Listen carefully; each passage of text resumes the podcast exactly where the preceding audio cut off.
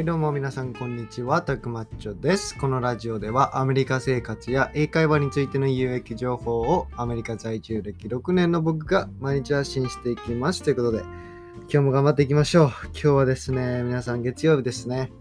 週が始まりました。僕は結構やる気ないです。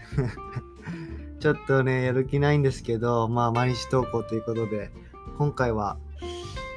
まあ、頑張っていきたいと思います。皆さん、こういう日もありますよね。なんかね、無性にやる気が湧かない日というか、朝ね、すっごい僕小説を読んでたんですけど、朝起きて。そしたらもう寒いし、もう本読んでたいしで、もうベッドから起き上がれないんですよね。で、結局起き上がったのは朝の8時で、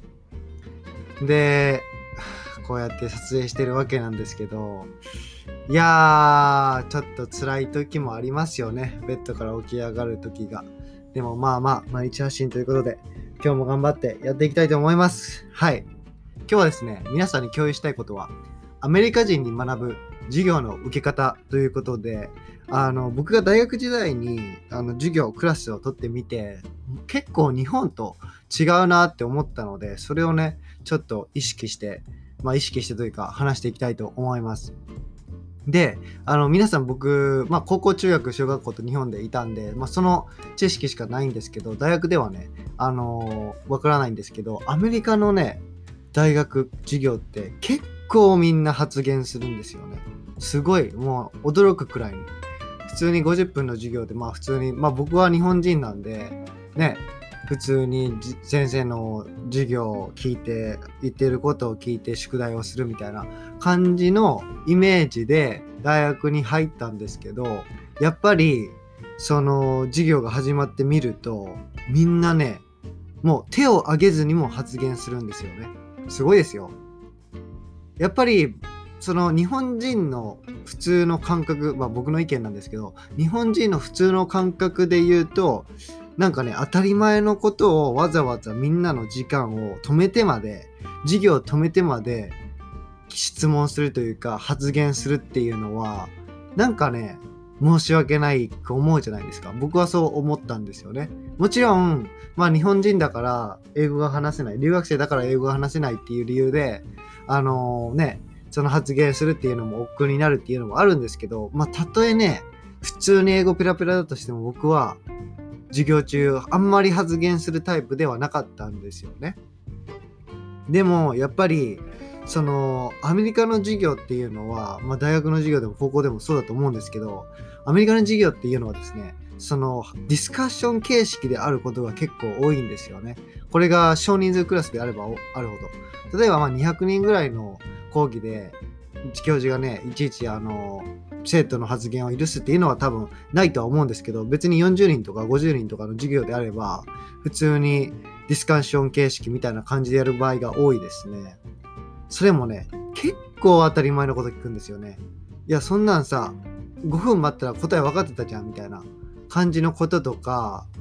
前回の授業で言ったこととかあの先生が言ったことを聞いてなかったりしたこととか結構発言するんですよね質問したりでこれってなんでかっていうとやっぱりそのアメリカは自分でお金を払って来てる人も多いわけじゃないですか。日本と違って。日本はね本当に高校卒業してそのまま大学に行って親が学費を払ってそれかまあ奨学金もありますよね。そういう感じで入る人が多いんですけどでも日本はコミュニティカレッジとか2年生の大学に行けば本当にね自分で働いて授業料全部払ってやってる人もいれば一旦働いてから大学に戻る人もいればそういう人は本当に年代様々な人が多いんでやっぱりねその自分のために大学の授業を受けるっていうの人は結構いるんですよね。だからその人から言うと、いや高いお金払ってやってんのに自分がわからんまま進んだらそれだけで損じゃんみたいな。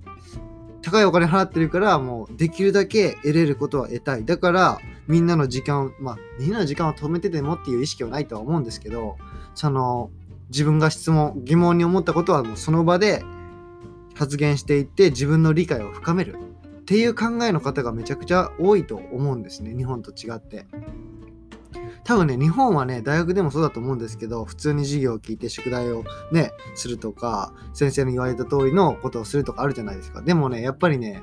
アメリカは本当に、多分海外の国、まあ欧米とか、欧米っていうか、ヨーロッパですね、とかもそうだと思うんですけど、アメリカでは特に本当に自分を出す、授業中の中でも自分を出すっていう人が多いですね。これは結構日本にはないことだと思います。だからね、結構本当に、なんていうの、ためらいがないというか、授業授業中に発言するにしても、なんですよね。うん、それがやっぱり違いますね、日本と。でもやっぱりそうであるべきだと思うんですよね。例えば日本の大学でもめちゃくちゃね、自分がこれを学びたい。例えば生物学を勉強したいで来てるのに、先生が結構話していって、で、置いていかれたりとかする時もあるじゃないですか。でもその時に質問して、これってどういうことなんですか？みたいな。他の人を止めてでも自分はお金を払っているわけで、自分はお客様という目線で考えたら、いや、なんで僕理解してしてないのに進んでんの？みたいな。なんでこんなお金高い、高いお金を払っているのに進んで、こうやって自分のお金を無駄にしてんの？みたいな感じのこともあると思うんで、結構ね、その理想の形、理想の教育の授業スタイルっていう意味では、多分アメリカの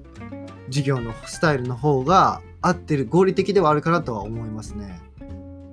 うん。やっぱりね、そのアメリカは結構、その、発言もしますし、グループディスカッションとか、グループプロジェクトとか、プレゼンテーションが結構多いんですよね。